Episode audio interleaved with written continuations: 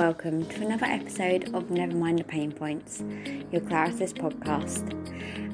This is part two of our LGBTQ plus podcast. We start podcast part two by discussing what it means to be an ally and why being an ally is so important. I would like to again go around the room, ask you to have a think about maybe situations you've been in where either you've been an ally or an ally has supported you, or you thought, God, I wish someone was here to help me. Um, just have a little think about that. Think about those kind of situations, maybe situations out and about, situations in the workplace. We're going to talk about how it might be different, hopefully not too different. Um, so, has anyone got an example or a situation they've been in? Anything they want to share around that? I don't know if this counts as being an ally because I wouldn't have associated myself as being one actually until we started doing these. But but I've always been somebody who's felt like I've championed and stood up for equality and fairness and being decent human beings. But again, go back to my kids. Um, I, I give my, my daughter Rosie credit for this actually, not not me. But she we were, we were talking about who do they fancy at school, right? They're 12 and 11, so as far as I'm concerned as a dad, the answer is nobody. um, but it was fascinating here how the conversation played out, and and Tilly, my youngest, she was saying, "Oh well, well, who, does such and such a love such and such a," and it was a really kind of sweet conversation. And then Rosie, who bear in mind is only 12, she said, "Well, well, what what if Isabel, whatever, actually she doesn't have to love a boy. It could be a girl that she loves.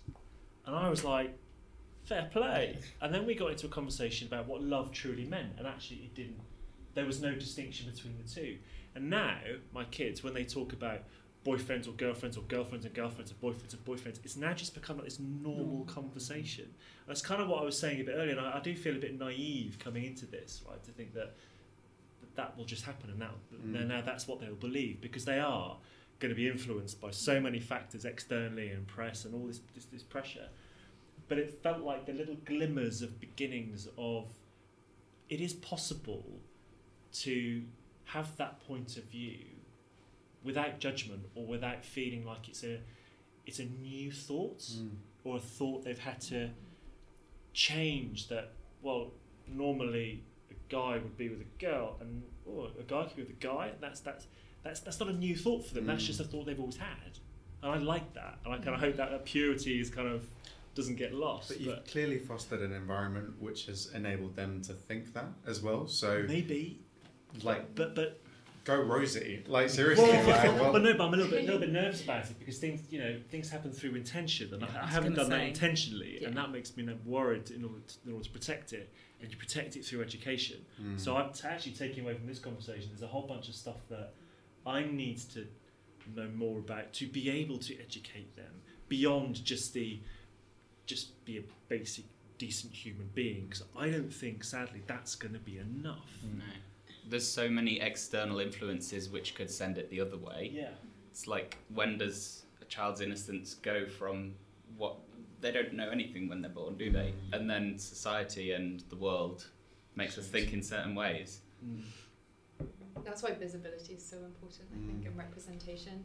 It it frustrates me no end um, because, you know, while I, I don't often encounter sort of extreme vocal abuse or negativity in person, what I do hear a lot is snippets of, oh, Black Panther, for God's sake, like, is that really needed? It's shoved in my face. Oh, all these um, LGBT people on different sitcoms, it's so, it's paying lip service, it's tokenism, it's it's too much. We d- I just don't need that on every channel.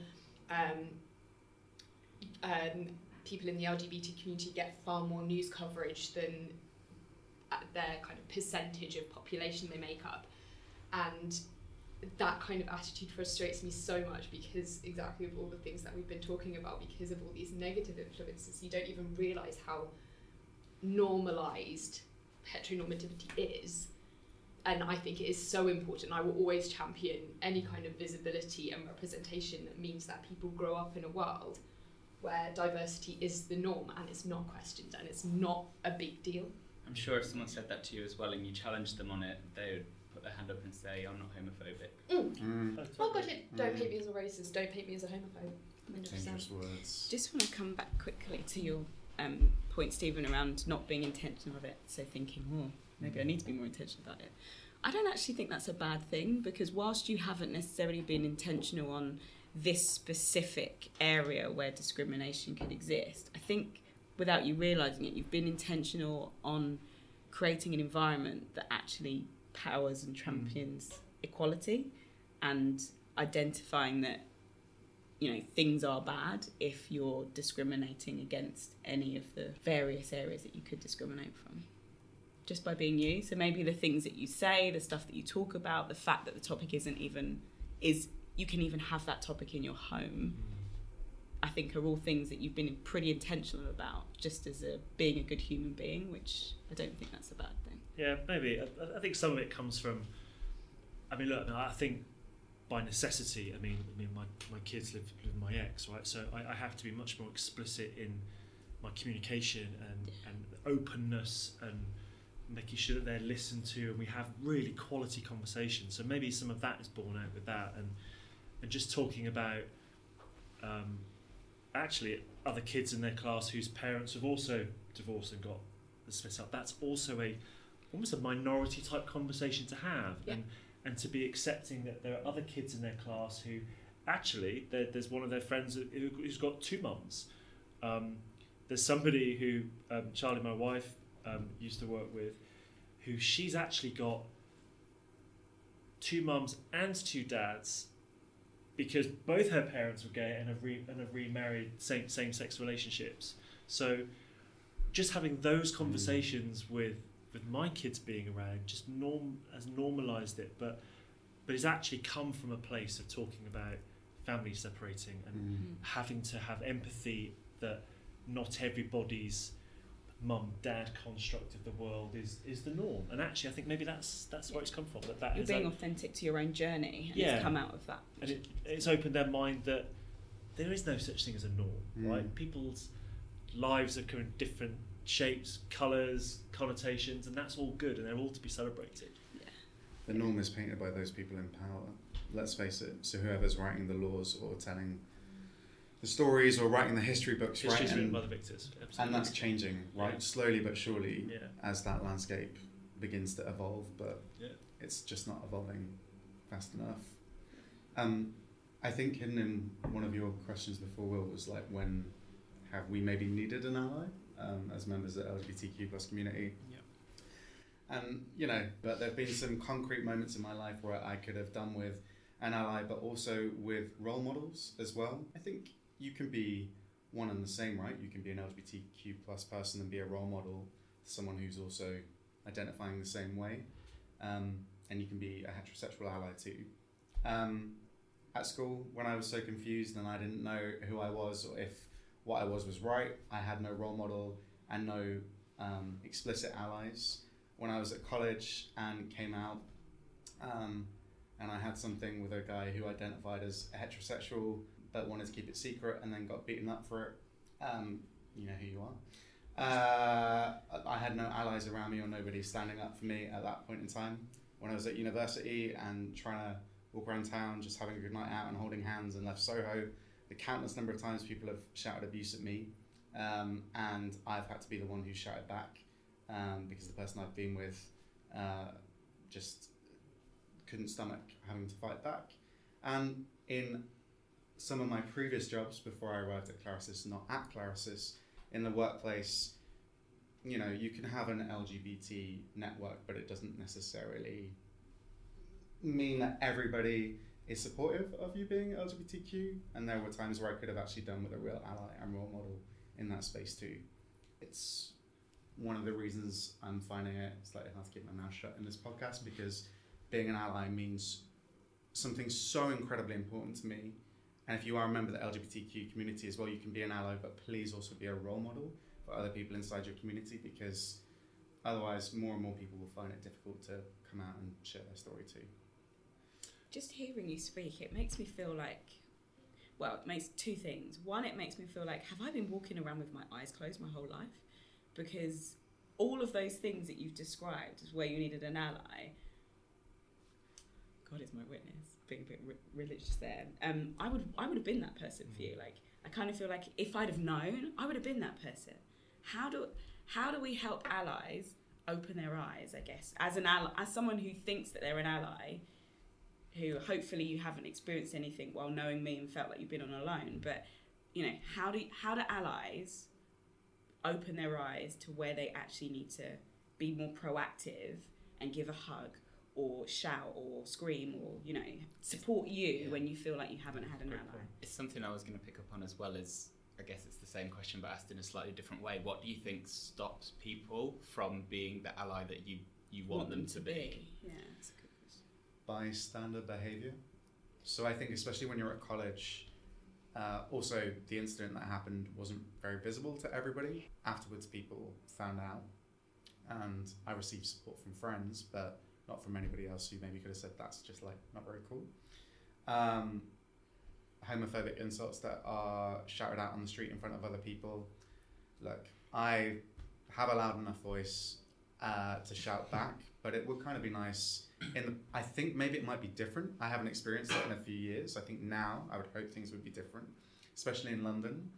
But it would have been nice the times it happened in the past for people to just say, "What are you like?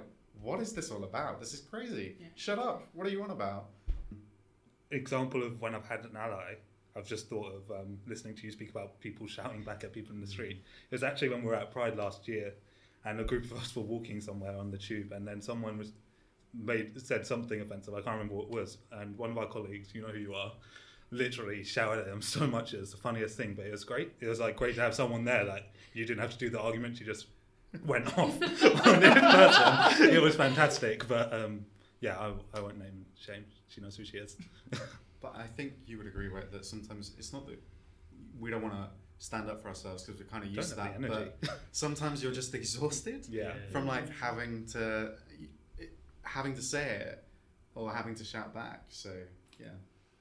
Yeah, it's an interesting one, and it kind of, I guess, comes with a bit of a health warning. Is you, what context and what situations? So we want to say it's always appropriate for people to challenge and push back on abusive behaviour, but we don't want people to put themselves in situations where they're going to get hurt. Yeah. So I don't know if that is different depending on the context of the situation that we're mm. in, w- whether that's in the workplace, whether that's when we're out and about drinking with our friends. Mm. Any Oh, thoughts on that? Something that prevents people from standing up. I think it's kind of like a bit ironic, but it's like as soon as you put yourself out there as a person that's putting yourself on the line for someone that's an other or in a minority, you kind of become part of that minority in that situation. I think it's actually quite harsh like that. So many people are scared to put themselves in a situation, but you'd rather be passive than do what you know is right. Um, How do we start to get them to come around to our way of thinking and acknowledge the error in what they're thinking? What can we do differently to to help them with that? Help them educate themselves. I would say the number one thing that doesn't work is to like immediately fight with them. If it's someone who's close to you and you're having, if you you can be in an environment where it's a civil discussion, I think the number one thing is to not go in all guns blazing like you're wrong and you're offensive and you're a bad person for saying that. It goes back to the point about educating, which is, you know, finding out why they think this, why do they have this view, how does that sit with the fact that they wouldn't class themselves as a homophobe or a racist or any other kind of um, bigot. I. I think you like we spoke about it before, but I think like making it a- applying the situation in their context, so giving them help them. It they may not be able to get past like a mental block if they think about it of the issue that you're talking about, but actually if you look for like a metaphor or a different example or some way of helping them understand your point in a way that they can relate to it more. I think that helps sometimes as well. It's harder to do, but it, it's possible. I think you like what I've learned, and not so much with LGBT, but um, being from ethnic minority, it's just sometimes I've realised it's just a bit exhausting. I'm like, you have to understand the difference between someone that's willful in like wanting to hear your point out, and they're just like listen, or compared to the ones that are just like quite resistant to your views. Because I could spend like a day arguing back and forth with someone about why something is intrinsically racist or intrinsically homophobic and why you shouldn't say that. But it's not my job. I can't be bothered, to be honest. Mm-hmm. like, if you care that much, I would, I will challenge you. And if you're uncomfortable with the challenge, you can go and look it up. Is kind of my approach.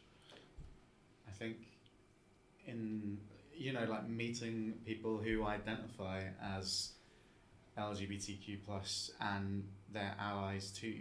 You know, it's the the thing is is that you can't really do that unless it's under a really contrived situation, unfortunately. So, like the initiative that Diversity Role Models has, like going into schools, um, having a panel of people who are LGBTQ plus or their allies, speaking to them, like it's a bit more contrived, but it's a school setting, so it kind of makes sense. With somebody like the individual you mentioned, Alex, I think it's just saying to them like, seriously, how many friends do you have and how many people do you know? And you're telling me not one of these people at any point in their life, I'm not even saying identify as LGBTQ plus, but like haven't questioned their sexuality, don't know somebody else who identifies as LGBTQ plus, like think about it and then start thinking about how that person feels, as Michelle was saying earlier on. Humanize it, make it real for them. And you know, if they're a big fan of football, I'd love to say point at all the LGBTQ plus role models in football. There are a few these days, um, or in rugby, which is actually a sport in which more people are coming out. Yeah, find them some LGBTQ plus role models, or introduce them to people within their network if that person is willing to be available and But how often have you heard the phrase, um, I don't usually like gay people, but you're alright? I agree with role models, but like it's the thing I was talking about earlier. Is like you need, you need to know the difference between someone who can't be bothered to change. They get to a point where there's Or willful just doesn't ignorance, want to and change yeah, someone. and it's like fine. Like you need to like leave some people be because unfortunately, the reality is unless like they can humanize it in a way like personalize it, have they just won't care. But and also like the people that you introduce people to like we have to be really careful because like even within our community like you know it's okay to have another gay drama on tv if both men are caucasian and handsome and beautiful Mm. and Middle ripped class, yeah. nothing wrong with that like don't get me wrong but like there's but like that's not representative and here we're also here to discuss representation right as well Yes. like yes yeah it's great if another rugby player comes up but there might have been other places in life where that person's accepted, and especially if they're white, strong male, like I'm not saying their life hasn't been difficult, but I'm saying there are maybe other challenges that they haven't faced that make it more difficult to relate to. But, but I find that this whole thing fascinating. Back to your point, Will. You know, how do you have that conversation with someone? Mm. And I find sexuality a, a fascinating topic anyway. I mean, personally, I believe it's a it's a spectrum from one extreme to another extreme, and there are infinite numbers of, of role models uh, along the way. And I think part of the issue when I think about conversations uh, with my parents in the past, it's it's a binary conversation. You're either gay or straight Mm. Yeah. right? Yeah. And I mean, even now, I mean, LGBTQ plus. I mean, the acronym's getting longer and longer and longer. Yeah. But Right. but but we find the need to have to put people into a box that we can decide we are or we're not, and and maybe it, it's just rugby's an interesting one, right? Mm. Because you know you've got people who have coming out as being being being gay rugby players, but you're also having a lot more who are saying, well, yeah, maybe I'm bi, or, or maybe I'm just a bit more feminine, or maybe I'm a bit more masculine, Mm. and the whole notion of it being one or the other, it's just starts to Yeah. merge Okay. a little bit, and ma- maybe that's the place where keep back to my kids. The, the education of my kids is it's not you have to make a choice growing up. You know, which colour you're going to pin, you know, which mast you're going to pin your colours to. It's accept that humanity and human beings is a rich thing. But it comes down to Mike's earlier point of ultimately the people with the power are the policymakers, and because historically those groups haven't been rep- well, the LGBT group and other minority groups have not been Mhm. represented in those areas, then the policies are geared up towards you know binary options, male, Right. female, straight. Yeah. Um, the the gender point's an interesting one um, because actually, still, even very kind of liberal countries, places where it's completely fine to be LGBT, only ac- legally acknowledge two sexes, male or female. But I completely agree with your point. Ultimately, it comes down to the fact that we're all people and we're all human. And I think if there's one thing I was going to take away from this, it would be just treat other Yeah. people like human beings. Yeah. Yeah. We could actually do with more allies inside our own community. So, actually, the discrimination I have faced from other gay men is interesting. So, there are many different tribes inside the gay community. If you are a gay man, the following expressions will probably mean something to you bears, otters, twinks, you name it. Like, people feel the need to classify themselves even inside a group and a an online and mobile application um, a gay dating site recently ran a campaign to um, to stop that kind of discrimination and and hate with inside the community as well so you know if anyone feels like we're maybe preaching to the heterosexual community then actually you know we i recognize that there's a lot of work that needs to be done inside our community too and i actually think that that will take potentially longer than for us to encourage more heterosexual allies to to join forces with us. I wanted to go back to um, Alex, your point earlier on about people feeling like LGBTQ plus individuals are receiving more airtime at the moment.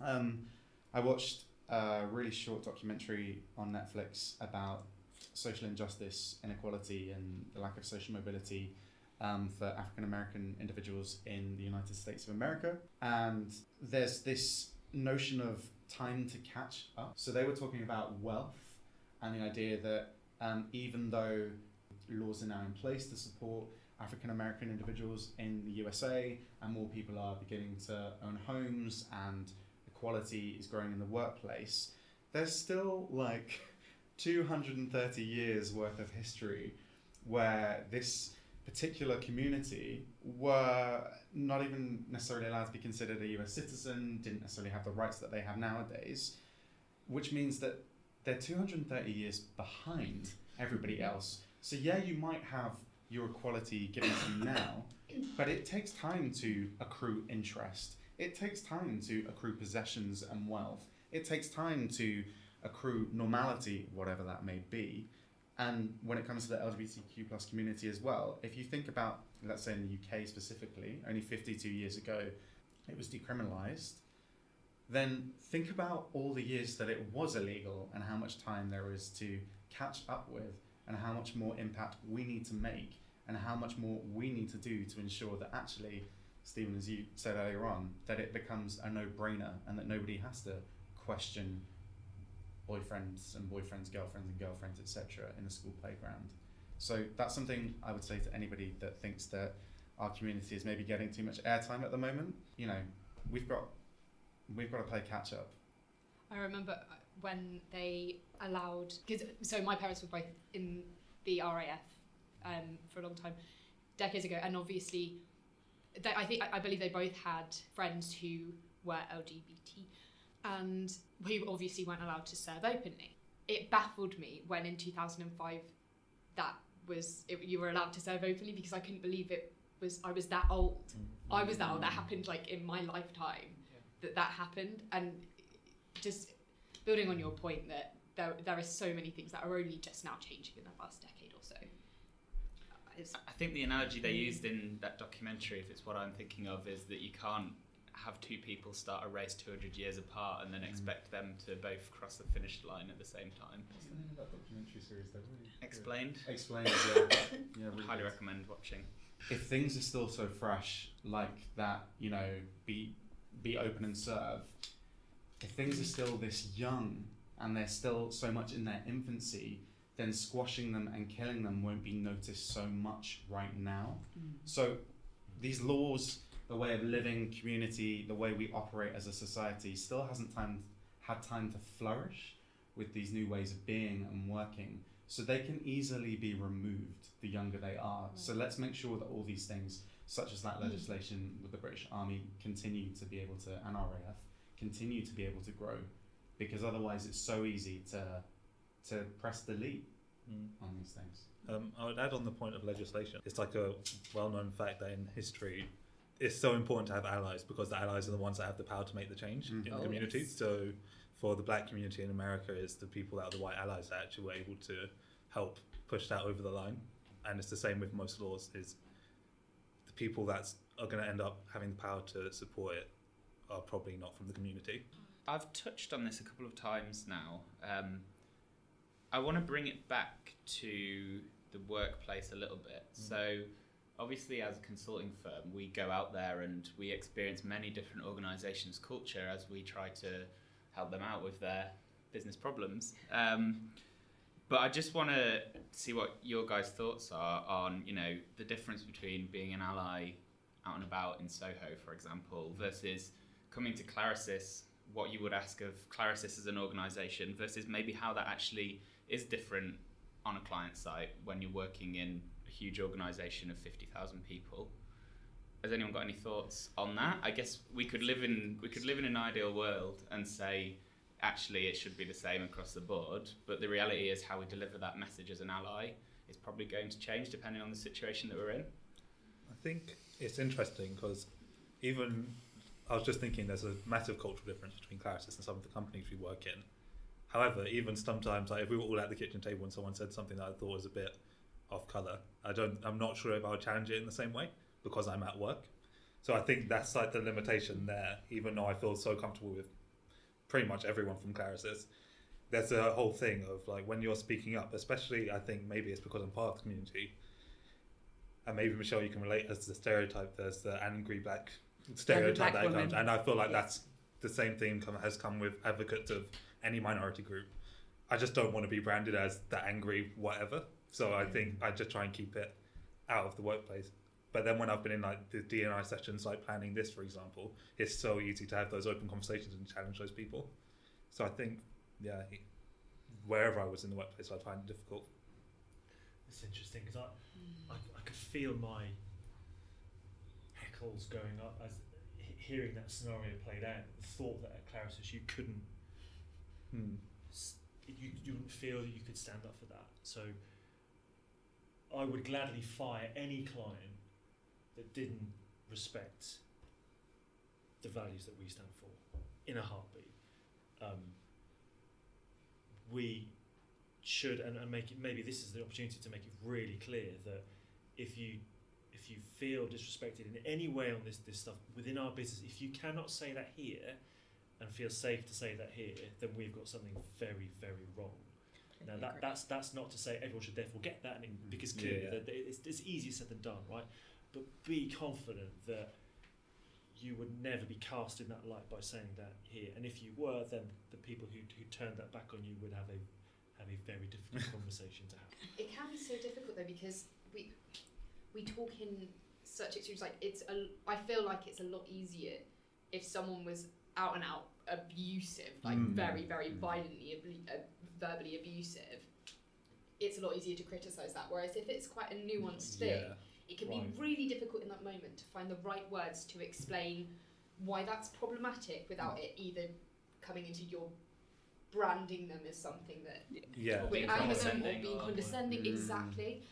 Um, but, but, but then yeah. apply the judgment that you would in if you were outside work as to how you would respond to that if I reflect honestly on when I hear or I feel like I'm in a situation on, and I'm not happy or it makes me tingle and or get angry or whatever it is, um, I think I can honestly say that I am more gracious in my response to conflict in work or on client than I definitely am at home. But one thing I do do is when I when I recognize that feeling and I know that if I open my mouth right now, I will not represent the professional Michelle that I want everybody to think I am. Um, I take a second, I kind of move myself away from Take the a step back. situation, and I do tackle them. I do tackle it, and I do tackle them afterwards. So um, I'm known to put a quick like chat, instant message. We use Chatter internally, so instant message out to be like, FYI, an EBI is, and then I write whatever it is I want to say. Usually, I do not hit send at that moment because I know that what I've written is probably filled with emotion. I try and give it as long as possible, but it kind of depends on the reaction it's given me. And then I edit and I keep editing until I've tried to take as much emotion out as I can to make it as professional as possible, to make sure that the point that I want to make is a constructive point, Yeah. and then I hit Right. send. right so so th- there's context Yeah. clearly and, then, and then, Yeah. then there's judgment right I don't think you have a home and a work version of that I think it's it's about I do. removing the emotion from the situation, mm. even though it is an emotionally provocative situation that you're in. Mm. Because when we're mad, we respond in a way that maybe isn't just talking about the thing that's upset us. We throw in, oh, and here's these other five things that you've done Yeah. recently that have Right, annoyed but, me. But, but that's in terms of the way you deliver something. But but your right to respond to that should be. I, I suppose what I'm saying is, It's if you the think way it- though Yeah. that apply mo- more energy right, in Mm. removing the emotion and being more constructive in whatever it, not all the time, but whatever it is I have to say. I think that's probably what yeah, I yeah, meant yeah, by. yeah, yeah. Okay, so so I I wouldn't bring I, my I, I agree with the. Michelle. There's different styles of communication at Mm. home and, and at work, but the the the, The standard that, of of acceptance Yeah. should be the same. Yeah. How you, how you might respond to Yeah. that, you, you, you could uh, apply Yeah, I different agree. filters. But so long as, maybe this is the summary, that because you're at work, you don't have to accept a substandard level Yeah, of I agree. Right. decency Yeah. from the person opposite you. Agreed. That shouldn't be Yeah, I agree. Agreed. any different. Cool. Um, if you are an LGBTQ plus ally, actually, let's just take it as making the workplace a better place for everybody. Um, number one would be create safe spaces. So, for example, um, you know, create opportunities for conversation that enable other people to maybe uh, give a bit more of their authentic self. So, for example, um, talk a little bit more personally, other than just like, oh yeah, the weekend was fine. Oh yeah, the weekend was fine. I'm studying art. I went to this place. I did this. I did that. I was out with my boyfriend. I was out with my girlfriend. Whatever. Um, be give more of yourself, and I think people will give more of themselves in return. So actually, one of the biggest pieces of advice, if you're an LGBTQ plus ally, is actually just be authentically you, because hopefully that will encourage other people to actually give a bit more of themselves. I'm so done with tired corporate conversations. I don't want to talk about the weather, you know. I actually want to get to know uh, like the clients that I'm working with. And thankfully, I think we create a space like that internally that we actually do get to take client side in my experience. And I actually think where maybe client side those conversations haven't happened before we've arrived, um, it injects some life and some energy and some light. And I think that, you know, I hope some of our clients and people that we work with appreciate that just as much as we appreciate being able to have that safe space. Then I would also say um, one other thing to allies is don't assume. Please don't make assumptions about people that you're with, whether we're LGBTQ plus or not. So, for example, um, I don't know. Don't just assume because you consider someone is straight looking, whatever that means, that they've got a girlfriend or boyfriend at home, depending on their gender identity or how they express themselves. Like being be inquisitive, be curious, but also be respectful, um, and don't apply your world story, your worldview to somebody else. Let somebody else tell you who they are, what they are, what they believe in. Also, a word on partner as a word, like if you feel comfortable using that, that's fine. But just because you're talking to me as a gay man, I don't mind if you say wife, girlfriend, boyfriend, whatever. Um, like partner sounds so adult and like if you're not married, like boyfriend or girlfriend is totally fine. So while we're just on the topic um, of Clarasys, I guess it'd be interesting to draw it back to some of the responses we got. Um, So we got about 20 responses to our initial survey. The question that we proposed to people was How would you describe what it means to you to be an LGBTQ ally? Um, of the five themes, so we did some analysis to match the responses to those five themes of the Stonewall um, definition. The top two themes which came up, interestingly, were be visible and challenge, and educate and empower yourself.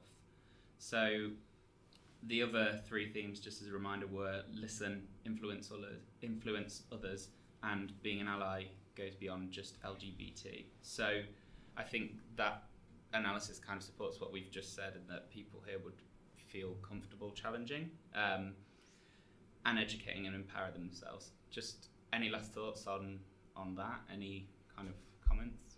I think it's great that people said that being visible and challenging and education are so important as an ally.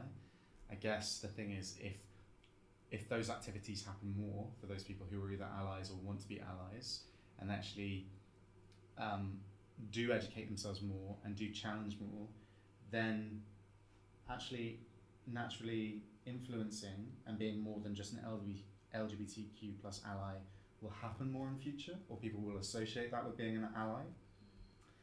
And then from the perspective of listening, I think maybe it's maybe this actually maybe the lack of listening actually comes from respect. So maybe some people are a bit cautious about wanting to start conversations for fear of offending. Mm.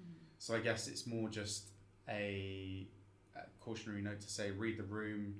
If you're emotionally intelligent, which everyone here is, then just look for maybe an opportunity to start a more personal dialogue if you feel it's appropriate, and then you can become an active listener as an ally. But I understand why that point in particular is maybe absent Yeah. from our descriptions because it, it's potentially the hardest. Yeah. It requires a lot of bravery on the behalf of the ally. I guess it's trying to remove the stigma from the conversation at all, and Mm. actually, it's Yeah. just a conversation Yeah. between two people. Mm. That's all it needs to be. Yeah, Totally, and, and respect if someone doesn't want to talk about it, if someone does want to talk about it, you know, just be respectful. Also, it's really difficult to have like a conversation when you're making a cup of tea. You know, like in two minutes, like you have to pick your timing carefully, and we're we're so busy that sometimes those opportunities maybe don't present themselves on a daily basis, but they definitely do at our socials and and you know down in the pub on a Friday night. So. I just want to do a quick wrap up around the room. Um, if there's one thing that's changed in your thinking, or if there's one thing that you would take away from the conversation that we've had today, or maybe one thing that you would say to your colleagues or friends about being an ally, I would say, like, as an LGBT ally, like, please just be you. Bring more of yourself to the conversation. Like I said earlier on, bring more of yourself to the workplace. Just doing that alone would make me, for example, want to share more with you and would really please me just to get to know all of my colleagues and our clients better. So, simply that be an LGBT ally, first step by being more you. Um, I guess for me, I would just say the thing I'd reiterate is the thing about passivity. So, being an ally is great, and but being passive is not necessarily that. Believing in equality is great, but again, being passive is not being an ally. Um, I think the hardest thing, but probably the most important thing that I've taken from this is the education. So once you've educated yourself, you can do more as an ally. So mine is um, love is love. So don't overthink it or do nothing. Do the right thing when you see a situation that doesn't look right or aligned to. Love is love. Yeah, I think similar to Niall's point, there's around you know the passive nature. You know, I, I, I'd assume you you can support these things just by being a decent human being, and actually it takes more than that. You need to be intentional. It doesn't happen by accident, um, and the external influences on this community means that yeah, it, need, it needs needs it more than ever.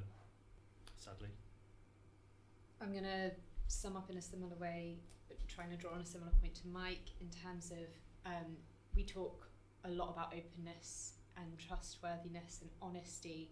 It link, this links to a lot of the recent conversations we've had as a company about mental health and openness about that. For me, it's just, again, recognizing that the world has this rich tapestry of individuals. Every person is unique, and every person has a story. Everyone has something interesting so be interested and listen to each other and respect each other. for me, my main takeaway would be the, the complexity of it all, but actually the simplicity of the solution. So, to all of your points, just having a conversation with someone goes a long way. Mm. The fact that this is a complex and kind of diverse issue doesn't necessarily mean that we shouldn't have that conversation. Bringing back to that in- intersectionality point, you know, there's lots of things here which do intersect, but we can talk to people and try and figure out what they need and how to help them. Trying to be a good ally for my community before we finish, I just want to say if anybody has been inspired by this podcast and wants to be a bit more active as an LGBTQ plus ally, please explore the following charitable organisations that I've had the pleasure of um, working with or meeting in the past Diversity Role Models, Stonewall, Gendered Intelligence, Transformation, and The Mermaids. All really incredible organisations, and um, please check them out and look out for them at Pride as well. Thank you for joining us for another episode of Never Mind the Pain Points. If you enjoyed this episode, please subscribe on your favourite podcasting app or site. We would love your feedback, so please leave a review or drop us an email at podcast at clarasys.com. And for more information about us, visit our website, clarasys.com.